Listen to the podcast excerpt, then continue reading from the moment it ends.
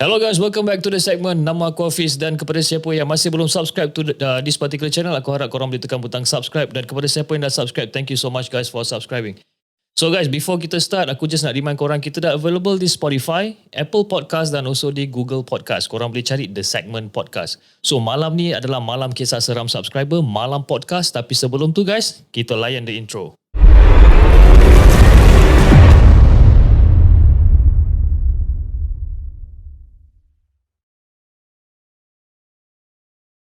أعوذ بالله من الشيطان الرجيم. لو أنزلنا هذا القرآن على جبل لرأيته خاشعا متصدعا من خشية الله وتلك الأمثال نضربها للناس. لعلهم يتفكرون. صدق الله العظيم.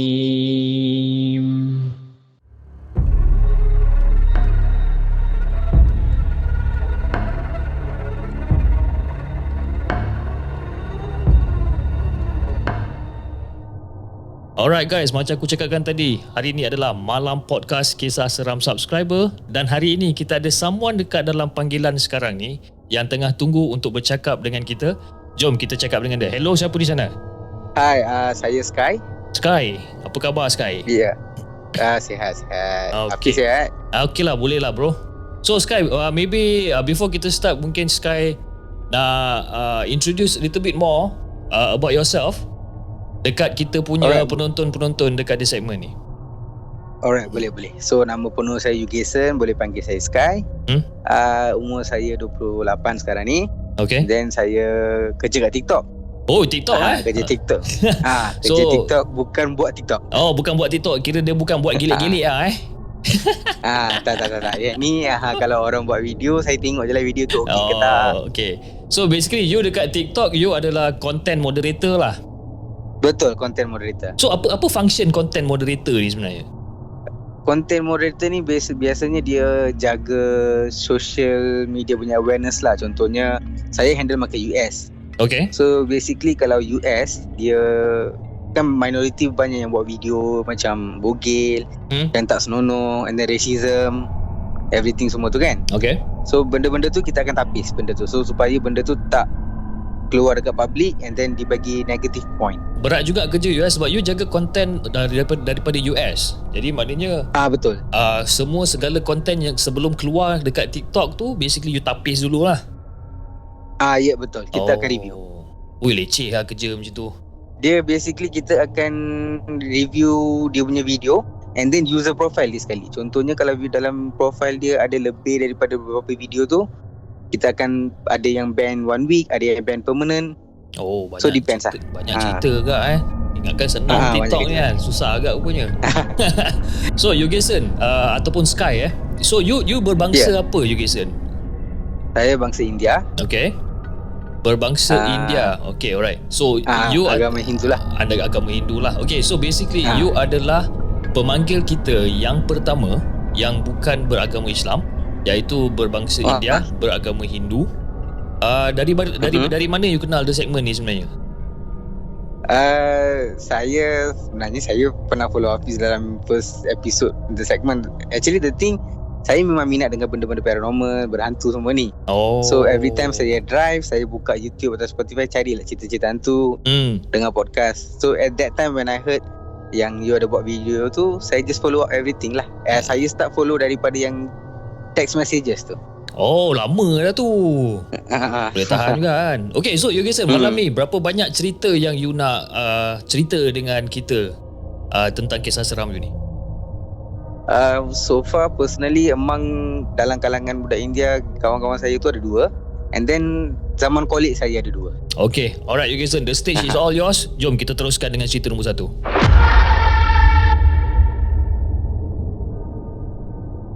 Uh, firstly, uh, masa tu saya baru daftar college. After that, masa daftar college kan kita tak semua rapat dengan kawan-kawan lagi kan. So, Hmm. I still lepak dengan member taman saya yang budak-budak India semua tu. So salah seorang budak uh, salah seorang kawan saya tu nama dia Dilip. Dia kerja dekat satu uh, residence. Maksudnya macam kondo residence kat Ipoh. Okay. Nama kondo tu Tower Regency something. So dia kerja security kat situ. Dia shift malam. So every night dia yang duduk kat situ, kita orang akan pergi lepak dengan dia. Hmm. So around 5 to 6 people in the small guard house. Oh, okay. So for the first week kita orang tak pergilah sebab dia kan baru masuk kerja and then dia kena tunjuk baik dekat bos dia. So after second week dia call kita sebab dia cakap dia, dia takut. Oh. And then kita orang pun pergilah lepak. Lepak like few weeks memang tak ada apa-apa. And then like after the second week ada sekali dia cerita uh, dekat bilik air uh, yang khas untuk uh, security tu tiba-tiba boleh dengar ada orang berjalan apa pipe air buka and then belakang guard house dia ada ada bunyi macam orang jalan semua tu. Hmm. So biasalah time tu mulut pun tak nak jaga. Hmm. And then jenis macam cabar. Ha, So saya cabarlah saya dengan kawan saya seorang lagi ni kita orang cabarlah macam that time saya tak percaya sangat dengan benda ni sebab saya nak sangat tengok. Hmm. I nak sangat nak feel benda tu tapi I tak pernah jumpa. Okay. So that time uh, bila I cabar dengan dia masa tu ada empat orang kita kita carilah dekat seluruh kawasan tu memang tak ada siapa pun. And then after that around 2 or 3 something uh, kita orang masuk dalam bilik dia beli bilik kat house kecil tu. Kita orang dalam satu bulatan kita orang sembang lah sembang sembang sembang sembang. Time kita orang tengah sembang tu suddenly kita orang dengar ada uh, ada suara perempuan dekat luar guard house tu. Dia macam buat humming macam everything aku cakap dia balas balik hmm. Mhm. Mhm something like that. Oh, okay. Okay, so suddenly kita orang diam. And then kita orang fokus balik apa yang bunyi tu. Sebab kita orang semua budak lagi, suddenly kalau dengar budak suara budak perempuan tu macam pelik kan. Hmm. Ah, and then kita orang sambung balik ah. Kita orang just ignore lah benda tu and then sambung balik. Makin lama makin, makin lama bunyi tu makin kuat. And then suddenly dia boleh dengar suara dia sengih sikit tu. Dia macam mhm, mhm, something like that. Oh. Ah, so masa tu kita orang memang cabar lah. Cabar, memang cabar. Aku Aku start bising lah dalam bahasa India. Aku, aku mak- maki lah, aku bawa-bawa maki-maki-maki Within split seconds Tiba-tiba ke, uh, pintu uh, Pintu guard house tu Macam ada orang hentak dengan kuat. So after that kita orang duduk dalam. Tak ada siapa pun bising. Duduk diam. Until dah lebih sejam setengah Kita orang ambil motor cabut tinggal dia seorang lah. Kesian member kau tu. So that was the first thing. After that, the ne- the next following day dia jatuh sakit, dia demam, and then dia pun resign lah tempat tu sebab dia start kacau balik. Oh. So basically Ah, and- tempat tu kira dia kerja tak lama lah. Sekejap lah dia kerja kat situ. Ah, dia kejap je kerja kat situ sebab tempat uh, security kat security management kat situ dia keep on tukar security sebab tempat tu ada memang gangguan. Apa yang dia cerita dekat saya few uh, few years ago, Hmm. ada foreigner Uh, dia Malaysian dia couple dengan Nigerian. Bila dia orang bergaduh ada perempuan tu lompat daripada tingkat 9 ke 8 something. And then kepala dia hempas dekat bucu swimming pool tu. Okay. so dia mati kat situ. Oh. so ever since that like boleh dengar lah bunyi-bunyi macam orang main. Malam-malam tu boleh dengar bunyi orang tengah main dalam swimming pool. Kita tu macam orang menangis something like that lah. Tapi tak sure lah sebab saya tak jumpa. Lagi saya dengar je bunyi dia tu kan. Oh. Ini adalah you punya assumption lah. Assumption ah yeah. whereby orang yang mengganggu dekat dekat rumah Pak Gad tu adalah perempuan yang terjun dari bangunan yang bunuh diri tu. Ah ya, kita assume je benda tu tapi tak tak sure. Memang yang tu ke atau benda yang lain. Hmm. Aha. Weh, seram juga itulah lah, salah ya. satu cerita dia. Seram juga eh. Jadi Pak Gad ni nak jadi Pak Gad bukan senang guys eh. Sebab you ba- basically nak jadi security guard ni kena ada satu orang kata keberanian yang sangat tinggi lah. Kan? Betul. Tak, tak kira lah Pak Gad sekolah ke, Pak Gad kilang ke, Pak Gad bangunan ke kan. You kena Betul, ada betul, sebab- satu keberanian yang sangat tinggi sebab kalau tak ah, habis lah. Memang jadi macam kawan you lah. Baru kerja uh, satu dua hari terus berhenti kan. Kena makan lah something like that lah. Memang kena makan lah Aduh Ah. yai Oi menarik juga cerita ni ya Okey okey Okey teruskan dengan cerita nombor dua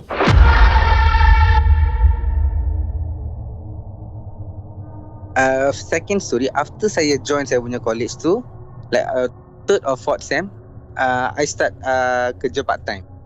Okey So bila I kerja part time, uh, tak tahulah benda tu coincidence ke atau apa, I jadi security supervisor. Alamak Jadi security pak. Okay, I dapat Ah, so I dapat shift malam. So basically uh, company security tu kat mana-mana uh, area dia contohnya dia ada tempat uh, yang dia posting untuk security tu I kena bawa motor I kena ronda. Hmm, okay. Okay. So when I was working in Ipoh uh, ada satu tempat tu nama uh, dia dekat Simpang Pulai Taman Botani. Okay. Okay, tempat tu last time dia used to be like tempat besar kelapa sawit lah. Hmm, hmm. Okay And then recently Masa saya kerja tu uh, Diorang diseratakan kawasan tu And then dia just bina satu je showroom Okay. Okay like in the middle of the road Hmm. Tempat tu besar Lampu dia like After one tiang Lepas uh, satu jarak satu tiang dengan satu tiang 500 meter Ha. Eh uh, tak tak Almost 1 kilometer lah Lampu tiang dia Sebab dia masih baru kan Okay. So disebabkan tempat tu baru Diorang dapat projek Hmm. Tak ada security nak jaga Mhm. So for one uh, around two weeks or three weeks dia orang posting saya kat situ untuk jaga untuk semalam. So basically bangunan tu memang dekat tengah-tengah ladang kelapa sawit lah. Ah ya, yeah, something like that. Oh, so ada satu bangunan je kat situ. Ah uh, dia like uh, semi detached room. Uh, apa semi detached house. Oh, semi oh rumah semi D. Rumah semi D dekat tengah-tengah Ah, ladang kelapa sawit. yeah. I- Itu adalah rumah contoh lah, rumah uh, showroom Ah lah. rumah showroom, showroom. Showroom betul. rumah. So you kena jaga rumah tu. Ah yep. Aduh. And then saya diberikan dengan satu walkie-talkie dengan satu lampu suluh dengan satu motor. Oi, okay. Itu je lah. So motor tu pun untuk saya clocking. So uh, kalau untuk saya clocking tu dia sebenarnya saya kena keluar dari showroom tu Hmm. and then saya kena masuk area construction dia dekat dalam sikit. Okay. Yang diorang still tengah buat dia punya base tu. Hmm. Okay So For the first day Bila saya lalu kat situ uh, Around 7 something lah. Dia 7 to 7 uh, 7 night to 7 morning. Hmm. Saya lalu kat situ Tempat dia terang. And then uh, Bila saya masuk ke dalam rumah tu I nampak seekor anjing. Okay. Okay? At the first anjing tu Dia macam takut. And then like I like uh, Masa saya makan tu I bagilah sikit dekat dia. Ah. uh, After that that uh, I, I cerita lah. Anjing tu dia jadi guardian angel saya Hmm. So every time ke every day after that Every day bila saya datang je Dia dengar je bunyi motor Hmm. Dia akan settle datang, datang jumpa dengan saya And then dia start main-main dekat kaki saya Hmm. So and then every night saya uh, For the first week Bila saya makan tu Saya akan bagi sikit lah tu dia Oh. So after makan Dia ada satu kerusi tu Saya akan duduk kat kerusi tu Motor letak kat depan Kaki I letak atas motor tu I tidur je Hmm. Okay. So the the dog will literally back Sebelah saya je lah Dia duduk kat situ Hmm. Benda sama berulang So every time saya clocking Dia akan follow je Dia akan follow Until shift saya habis Dia akan ada dengan saya je So saya pun sembang lah Dengan dia macam Anggap dia macam ada manusia lah kan Hmm. Sembang-sembang Second week Hmm. uh, Mak saya kat rumah Dia masak Apa nasi biryani Okay. Malam tu dia bekalkan ayam dengan kambing Hmm. Sedap tu. So saya bawa extra lah Untuk anjing tu Hmm. So saya bawa benda tu Tempat yang sama Dekat tengah Tengah-tengah ke, uh, Tempat kelapa sawit tu Dekat depan showroom I duduk kat kerusi tu I bagi dia makan Hmm. Dia makan After that The same position lah I letak motor saya Saya letak kaki atas motor tu Saya balik saya tidur Hmm. And then Like After few Like uh, Macam I tak sure berapa lama Suddenly I dengar uh, Bunyi anjing tu Dia menyalak dengan kuat Oh, okay. Okay so biasanya Kalau Kalau uh, Kalau Kalau kita dengar bunyi anjing menyalak tu Kita boleh identify Benda tu anjing tu takut ke Hmm. Atau dia nak serang ke Something like that kan Yes. This time Anjing yang duduk sebelah saya tu Bunyi dia dengan muka dia Dengan gigi dia semua nampak Macam cara nak serang Oh, okay. Alright. Okay So like uh, Macam bayangkan Kaki I, uh, I duduk kat kerusi plastik biasa ah. kaki eh, Motor I letak double stand dekat depan tu Kaki I letak kat atas tu So celakan kan terbuka kan ah. After dia bark Saya saya cakap kat dia Kau kenapa nak bising Diam diam diam diam diam kan Ha. I nak tidur tidur Few seconds tu dia bark And then suddenly dia masuk dekat celah kaki Hmm. And then Dia buat balik benda yang sama Tapi dengan kali, kali ni lagi garang And then dia tak face saya Hmm. Dia face dekat belakang saya Belah kiri Belakang sebelah kiri. Okay, alright. Ah, So I pun pelik lah Kenapa dia macam Dia nak protect saya Hmm. But the same time dia buatkan saya takut dia, Kalau dia silap gigit tu Tempat yang sensitif tu Ah, itulah dia. Kan? Celah kangkang tu. Ah. Tu ah, Like the thing happen for one or two minute Hmm. After that I realise I tak boleh pusing kepala I Alamak. like I nak tengok tempat dia tu apa yang dia menyalak tu I tak boleh pusing Okay. So like I use my bring force everything I dapat pusing sikit je and then I, I tengok dekat hujung-hujung tu. Hmm. Hujung-hujung mata tu I gerak sikit I nampak. Showroom tu ada tembok. Okay. I literally saw something. Hmm. Dia lagi gelap daripada gelap yang ada kat situ. Benda tu mengintai saya. Oh, maksud basically bayangan dia tu lagi gelap daripada keadaan dekat situ. Ah yes, like normal like let's say you're stepping out of the house, Okay. you nampak ada tempat gelap sikit kan dengan cahaya cahaya bulan dan cahaya tu macam malap sikit kan. Yep. You boleh nampak something lebih gelap daripada situ. Macam betul-betul nampak ada bayangan dia. Okay, alright. Okay, and the best part, benda tu dia bukan mengintai je. Dia like dia uh, dia like uh, come up a bit of the wall, tunjuk kepala, dia tengok saya dan turun balik. Oh. Dia tengok dia turun balik. Masalahnya dia turun bukan dia hilang sepenuh. Ah. Benda tu sebenarnya tinggi. Alamak. So bila dia turun tu, dia turun sampai shoulder je. Maksudnya dia dia sembunyikan mulut dia Nanti dia bangun balik Dia tengok Hmm. So I can see from the side of the thing And then I start lah Aku macam uh, Even masa tu pun I I nak tengok sangat benda tu So I start lah macam Lama let me see Let me see Let me see like everything everything, everything. Around for 20 minutes something Hafiz I cannot move Hmm. I nampak daripada hujung mata saya je Yang belah kiri tu Okay. Benda tu dia tak gerak Dia just nak Dia macam mengintai je Dia the thing macam dia waiting untuk saya tu Oh. uh, macam how do you say like you spying on someone kan macam contoh you tengah minta you punya ex tu dia tengah buat apa kan Haha, okay. ah something like that Oh, dia mengintai-ngintai sikit-sikit lah cerita dia ni. ah dia just dia bing, uh, dia lututkan dia bengkokkan lutut dia sikit dan naik balik and then dia lutut, uh, beng, uh, lutut, uh, bengkokkan lutut dia so until now Ah. I tak tahu apa benda tu what was the thing that literally watching me Aduh. Ini so the thing bukan sekali atau dua kali tau Okay. I was there for 3 weeks Ah, ah. once in a week benda tu mesti akan ada kat situ and then anjing tu dia akan protect saya Seminggu sekali memang kena. Ah, seminggu sekali dia randomly dia akan datang. Oi. So that was one of my experience lah uh, yang personally saya had. Oi, takut juga tu kan. Sebab you Ah. security seorang-seorang. You ada kawan you Yes. anjing. Anjing je lah kawan basically kan. tapi okay, tapi you Jason, apa you punya feeling eh bila you nampak anjing tu dekat celah kangkang you, dekat depan you lah eh. And dia Ah. tengah menyalak dekat dekat belakang you ni Aha. dengan muka garang, dengan gigi taring semua keluar. Apa you punya feeling? Masa tu Ah. masa tu saya ada tiga feeling je lah. Ah. First thing memang takut bila tengok muka anjing yang memang garang dan gigi dia semua nampak everything kan. Yang tu takut. Second thing I, like kenapa kau nak mengintai? I nak sangat tengok kau. I Hmm. want to see you. Let me turn my head. Hmm. That was like curiosity lah another thing. Okay. Third thing I feel bersyukur sikit lah sebab ada anjing tu At least something bad was meant to be happen Benda tu di prevent Ah. Eh tapi you So, tiga you lah. you for me lah eh for me kau ni kira macam agak berani juga eh nak jumpa nak tengok benda tu eh. Ah, Saya until now Until today eh until today basically kau tak tak pernah nampak lah cuma kau dapat tengok daripada hujung mata ataupun dia punya feeling lah. Ah, Dia biasanya kalau let's say I don't know lah But for me Kalau I rasa kat situ ada something Telinga I akan automatically jadi panas Ah dia jadi panas. So masa tu I like I, I will be like curiosity I mencari Oh you mencari mata you akan melilau mencari lah ni. ah, ah. Aduh jangan buat hal lah you Gison. Dia, dia something like that Kau ni memang betul cari Ah. naas lah kau ni. Dia tak tahulah sebab Like memang I jenis yang I suka paranormal thing Everything like Dia Susah nak explain Benda tu ada hmm. But uh, You will never know it's true or not Yes. Until you experience the thing Betul. Ah, so that's the thing lah. So yang betul-betul yang buat saya percaya okay that there we are not alone. Yes. There are some things tu. Benda tu bila saya ada another two story Hmm. yang saya alami dengan kawan-kawan hmm, ah, Melayu saya lah budak college. Ah, okay, alright, jom kita gerak ke story yang ketiga.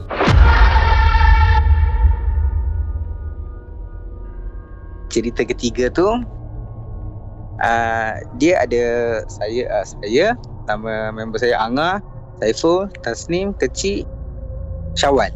Hmm. So kita orang lima orang. So at the first beginning bila kita orang duduk hostel everything was fine. Biasalah dia bila kita duduk sekali after few months kita akan rasa macam I tak boleh kawan dengan ni. Dia something dorang dengan kita kan. Hmm. So kita orang start berpuak. So jadi dua team. Ah, So okay. saya, Anga dengan Saiful, Kecil, Tasnim dengan Syawal team lain. Okay. Okay So before benda tu berlaku uh, Ada sekali tu dari Ipoh Kita orang nak pergi ke Tanjung Hmm. Before Setiawan sampai dia lah Hmm. Sebabkan Tasnim nak jumpa dia punya girlfriend Nak bagi birthday gift something Hmm. So malam tu Saya uh, uh, uh, Apa Kecil tu sebenarnya dia dah mendiang dah Oh, dah meninggal lah. ha, Dia dah mendiang dah Last time dia ada lah Dia Dia passed away because of accident I see. Okay. So Saiful kita di kita bawa kita pakai kita Saiful masa tu dia pakai kancil. So bayangkan lima orang dalam kita kancil. Hmm. Okay. So basically I duduk I duduk sebelah driver. Hmm. And then yang lain semua kat belakang. Kan I dah bagi tahu bagi tahu awal mulut I I tak nak jaga kan. Hmm. So on the way dari Ipoh ke Tanjung biasa orang-orang Ipoh yang dengar podcast ni diorang tahulah kalau nak pergi Tanjung you kena ikut jalan Batu Cave jalan tu memang dia gelap and then nampak pokok-pokok dia macam uh, something like covering macam rooftop lah dekat jalan tu. Hmm. Okay. Okay, malam tu kita orang gerak dalam pukul 2 lebih. 2 lebih and then on the way kita orang nak gerak tu kita orang sembang-sembang-sembang borak-borak-borak-borak. Jalan tu kosong. Kita kancing kita orang je jalan. Hmm. Okay And then jalan-jalan tu bila kosong Bila uh, Saiful dia buka lampu headlight Sini jalan kosong dia buka lampu headlight dah Hmm. Dalam gelap tu Dia boleh nampak papan tanda And then the kilometer thing divider tepi tu semua tu kan Yep. And then suddenly dekat jauh tu Sebelum kita nak lalu tu I nampak ada something putih dekat atas pokok tu. Dia duduk atas dahan. You nampak? I tak sure. Dia dia duduk ke Atau dia baring ke I, I tak sure. Okay. So bila dia kena lampu tu Lampu uh, putih tu dia reflect balik. Ah, alright.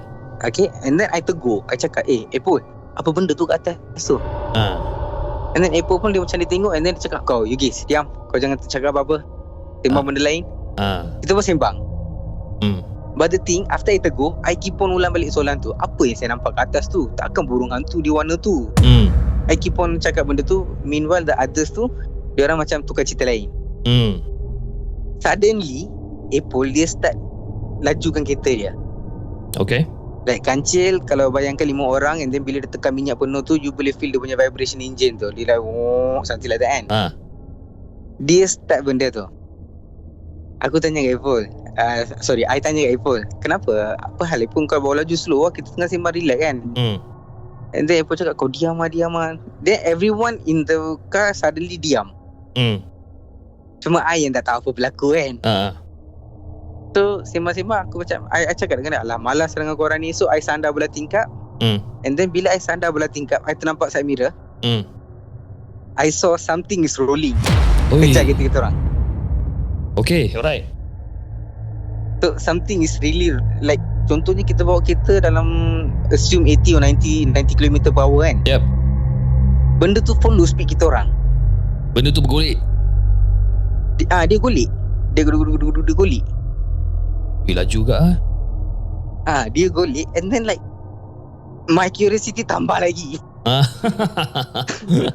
So that part Aku tegur balik Weh apa tu benda tu golek ke uh, golek, golek kat belakang Ada motor accident ke Siapa-siapa tengah golek ke dia And then Apple start bising And then Apple marah saya Dia Ah. keluarkan buku uh, Dia keluarkan some kind of small buku And then dia cakap Dekat member lain semua Baca ayat kursi Hmm. Okay.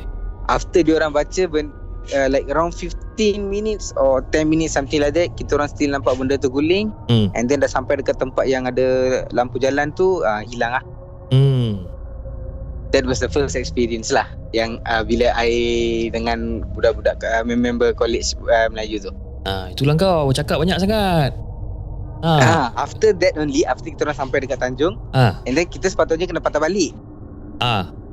But the thing kita orang ambil hotel Kita orang tidur kat hotel je Sebab dia orang tak nak ambil risk kan Ah, Bila dalam hotel Baru dia orang cerita benda tu uh, Apa uh, Boleh ke cakap nama penuh dia Sebab Boleh, ada boleh. channel tu dia orang No problem. pocong. Dekat the segment, you boleh cakap. Ah, Dia orang cakap pocong Oh. Ah, so like I was like I, I tanyalah dekat dia sebab I dengar cerita pocong biasanya lompat. Hmm. Like dia lompat pun dia lompat dia lompat kita tak akan nampak dia lompat dan uh, dia melantung ke atas dia lompat gaib and then dia muncul ke tempat lain. Yes. Tapi kenapa yang ni guling? Hmm. And then dia orang cakap dia ada dua jenis. Hmm. Satu dia saja nak mengetak kau, satu memang nak serang kau. Hmm. So I tak sure lah benda tu betul ke tak Tapi as long apa yang dia nampak dengan apa, apa yang dia orang cerita dengan apa yang saya nampak tu Bila dia guling tu Almost similar Seolah-olah macam nak menyerang lah. Ah, Agresif lah, agresif. So- Apa tu? Ah, dia agresif Dia agresif Dia like I rasa dia tengah Dia tengah santai kot atas pokok tu Like Really layan his own time everything Suddenly bila orang tegur dia macam Alamak kau rosak lah Kau spoil mood aku Dia kejar kan Ah, So something like that I see, I see. So, Aha. uh, okay guys, kepada sesiapa yang tengah tengok podcast sekarang ni, okay? Korang komen dekat bawah, ada berapa banyak pocong yang kita ada? Satu ke dua? Right, sebab yang yang kedua ni aku pun pernah dengar juga yang yang yang jenis uh, ber- berguling. Yang pertama pun aku pernah dengar juga yang jenis melompat. So korang komen dekat bawah so that korang bagi tahu apa pendapat korang. Ah. Dia tahan juga cerita kau ni eh. Nombor tiga ni. Best, juga. Ah. Dia punya adrenaline dia- tu. Dalam banyak-banyak experience Cerita yang I nak cerita ni I save the last for the best Oh, you ada lagi satu. Okay, alright. You guys kan, jom kita teruskan dengan cerita nombor empat.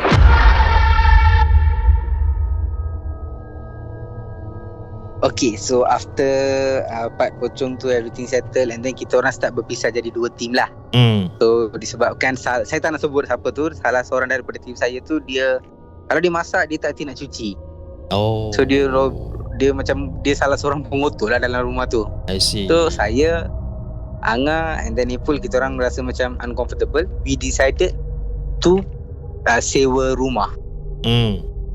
So meanwhile kita orang cari uh, Kalau Hafiz Free atau siapa-siapa yang dengar podcast ni uh, Ataupun YouTube ni Diorang tahu Kawasan Gunung Lang 8 years back Gunung Lang.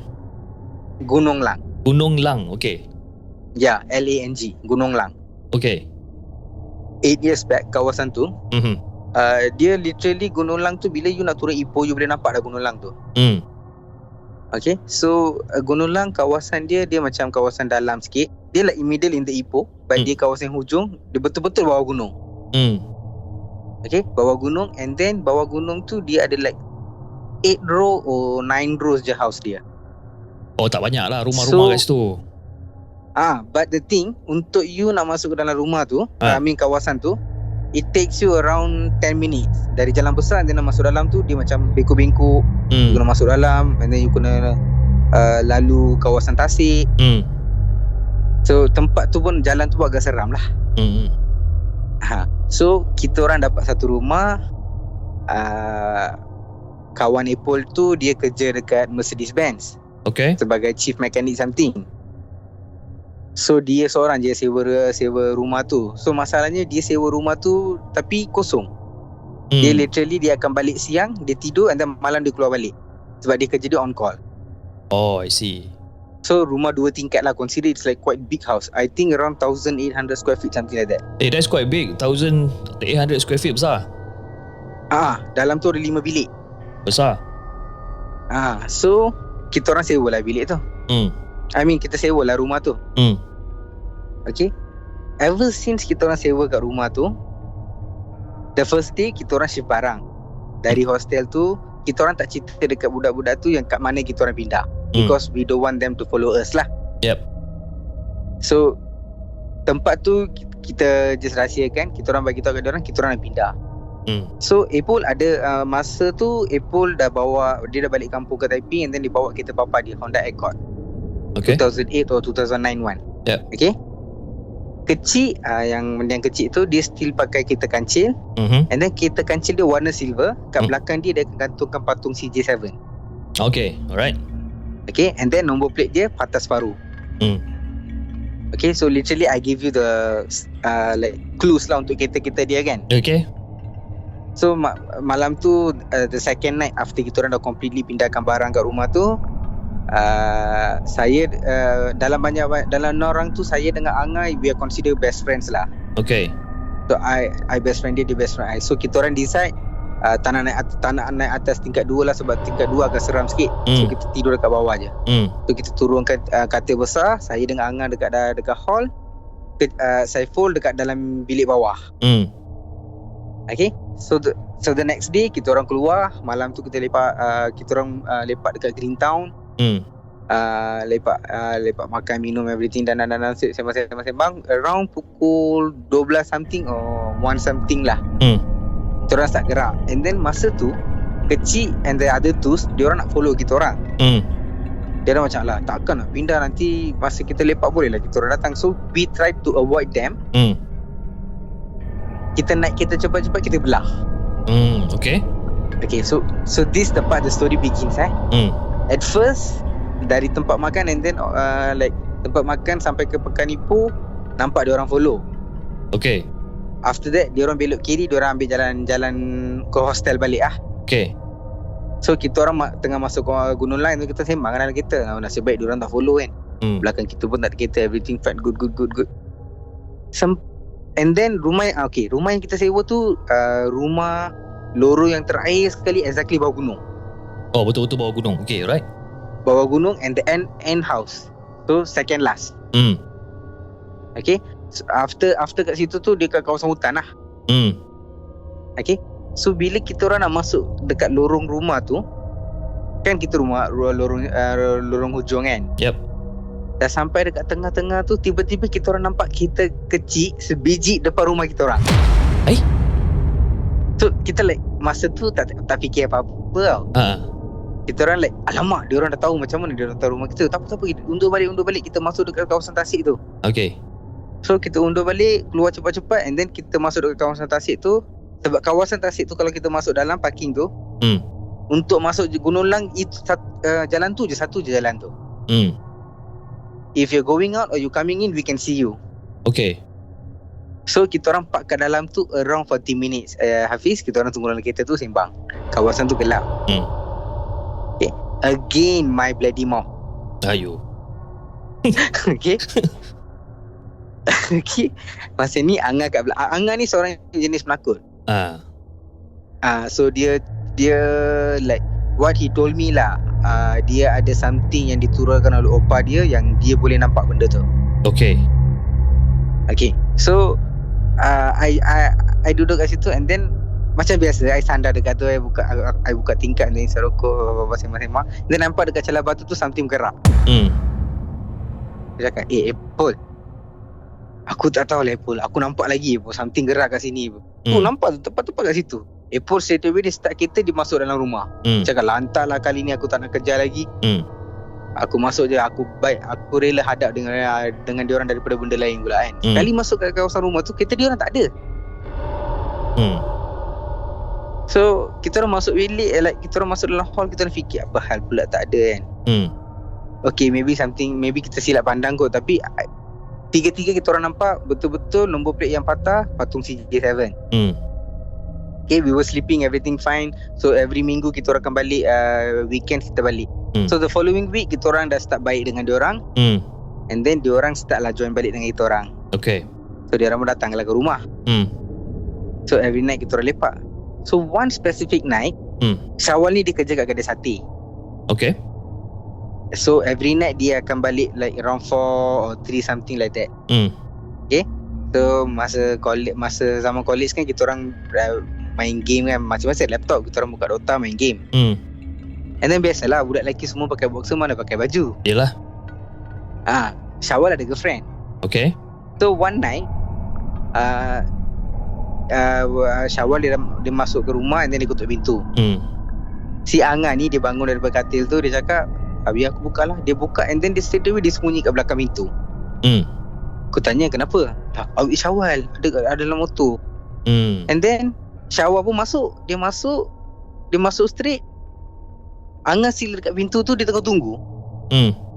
Syawal tukar baju Dia cuci muka everything Dia lay down And then dia tanya kat uh, Dia tanya kat Angah Kau apa hal berdiri kat situ Tutup lah pintu kan Hmm. And then Angah cerita kat dia Alah awik kau kat sini Kau bukannya keluar ke Hmm. And then Syawal cerita Aku bila masa bawa awik Eh, habis tu siapa atas motor tu? And then suddenly muka Angah Angah tu dia putih tu Dia macam putih Korea tau Ah. Bila dia cakap macam tu Dari tengkuk sampai ke dahi semua tu boleh nampak muka jadi merah Hmm.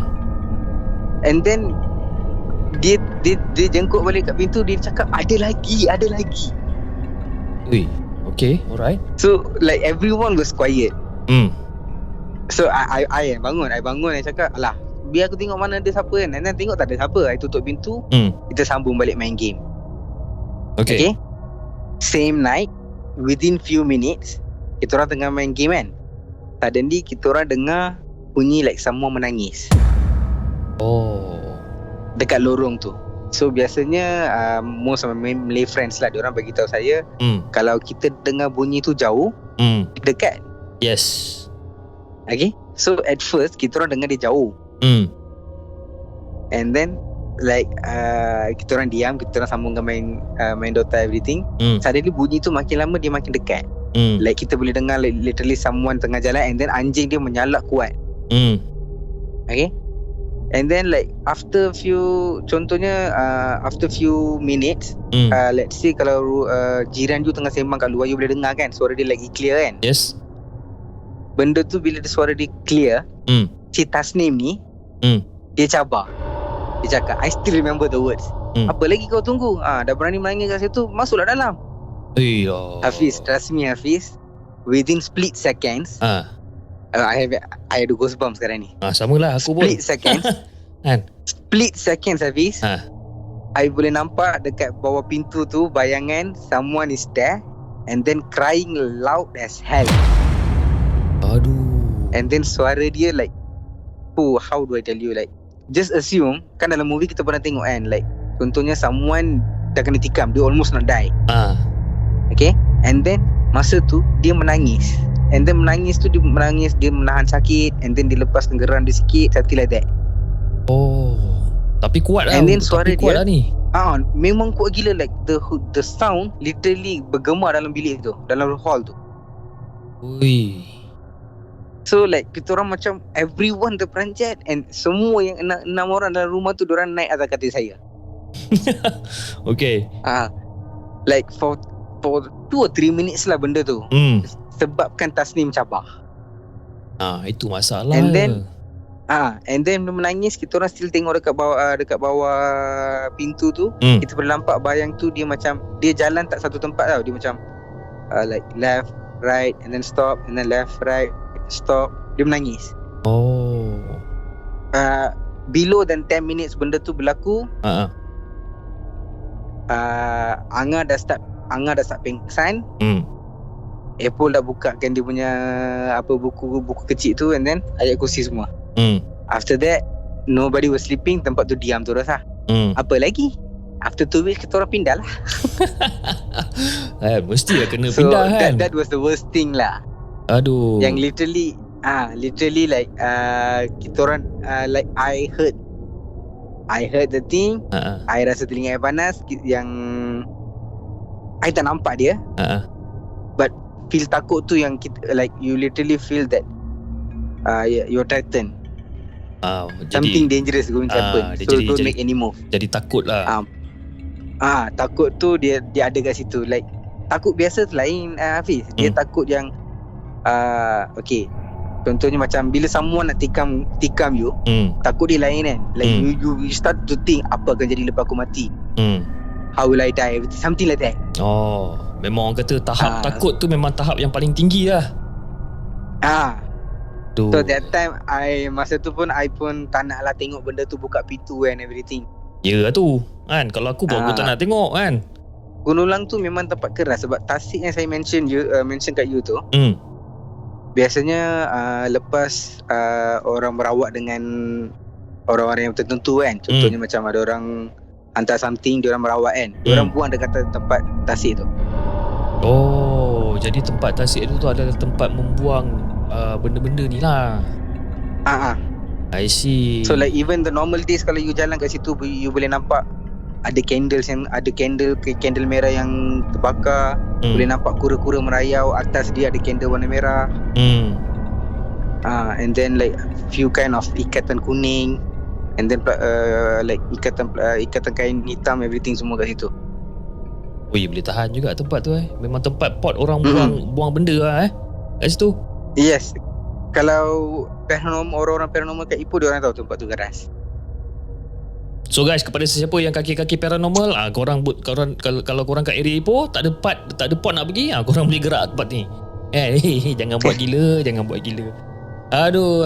Anyway, you guys and thank you so much you guys and for uh, apa berkongsi cerita dengan the segment dengan para para para Sure, penonton the sure. segment and uh, I'm really really orang kata apa aku sangat-sangat happy sebabkan you know uh, for the first time kita ada someone yang daripada berbangsa India yang uh, Mhm. sudi untuk call the segment and and menceritakan tentang kisah seram dia. Okay, tapi you guys aku ada satu satu question lah sebelum kau gerak eh. Okay, Aha. dalam dalam dalam komuniti kalangan orang Melayu eh, kita ada beberapa Okey.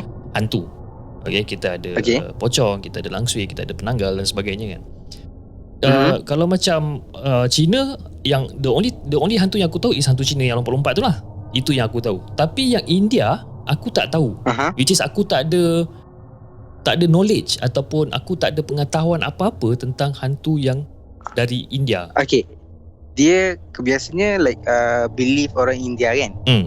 Um, like for example kalau uh, kalau ikut agama Islam pocong. Hmm. The same concept tapi kalau ikut untuk Cina dia jadi hantu lompat tu, hantu loncat tu. Betul? Okay. okay. Something similar like that lah. But for Indian uh, dia akan kita orang believe like uh, good souls Mhm. good souls are consider dia orang yang meninggal masa dia tidur, Ah. sakit tua Okay. And then badan dia tak sihat, they are good souls. Kita dia dia dia akan ada kat situ Mhm. tapi dia tak akan bantu kita ataupun dia akan menakutkan kita. Okay. So the bad souls Hmm. consider yang accident yang kena bunuh, Hmm. Okay. yang Alright. suicide. Alright. Aha. So salah satu uh, uh, salah satu mitos lah I can say mitos or something like that lah Hmm. yang dari kecil uh, most of the Indian family uh, untuk agama Islam Pontianak kan Yes. So for Indian uh, kita orang panggil dia Mogini Mogini. ya Mogini so benda ni Hmm. uh, uh, berdasarkan apa yang kita orang apa yang diorang cerita dari dulu Mhm. uh, dia young girls Okay, perempuan muda. okay young Alright. girls yang meninggal dunia Perempuan muda yang meninggal dunia, okay? Ah, perempuan muda yang meninggal dunia biasanya dia orang akan duduk dekat pokok batang uh, pokok batang pisang. Pokok pisang. Okay. Pokok pisang, pokok pisang. Okay. Pokok pisang and then uh, near the lakeside or everywhere. Oh, tepi-tepi So tepi-tepi tasik basically semua. ah basically dia orang akan follow uh, uh, lelaki lah. Hmm. So lelaki bila dia orang follow Mhm. you won't be having any symptoms. Macam you takkan kurus, uh, you takkan kurus, uh, not a sudden weight loss something like that. Dia tak ada dia tak ada benda tu. Okay. You akan start to have wet dreams. Oh, okay. Okay, so literally benda tu dia akan do the thing lah. Hmm. Okay, and then the second stage, you tak akan dapat kahwin. Kalau you dah ada girlfriend, Hmm. you you sendiri akan create problem tu, pu- putus dengan dia, and then you start to be alone in your house. And after that, you can see the thing lah. I see. Uh, even even though you're married also, the Ah. thing will start to possess you, and literally like, dia akan jadi macam uh, possessive.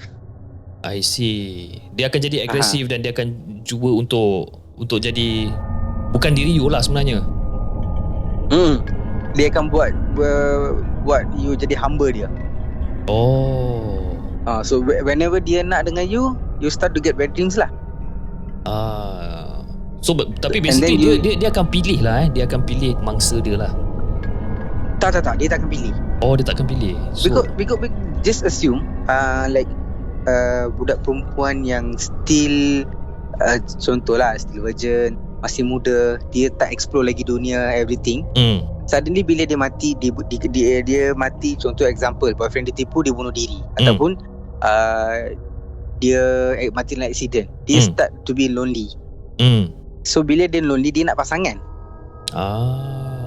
So masa tu kalau someone contohnya lah uh, contohnya dia duduk kat batang pokok uh, pokok pisang tu. Hmm. Dia tak kacau you, dia duduk dekat situ. Hmm.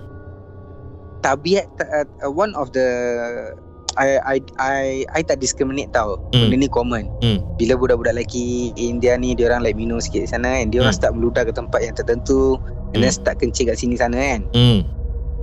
Bila benda tu berlaku dia akan follow. Ah, dia cuma dia Ah. dia dia akan tunggu the right time lah. Untuk Hmm. untuk dia follow someone tu. Tapi kalau orang tu tak buat pasal dengan dia, dia pun tak kacau lah. Ah, dia kacau juga. Contohnya macam you alone ataupun you dengan girlfriend tu contohnya you dekat girlfriend you bawa dia ke tempat yang private contohnya macam kat hutan sikit Ah. you ramai-ramai dengan dia sikit Ah. ah. kalau dia tengok dia tengok dia suka you dia follow lah Oh. ah. Okay. Ah, uh, apa nama dia tadi? Mowgli. Eh?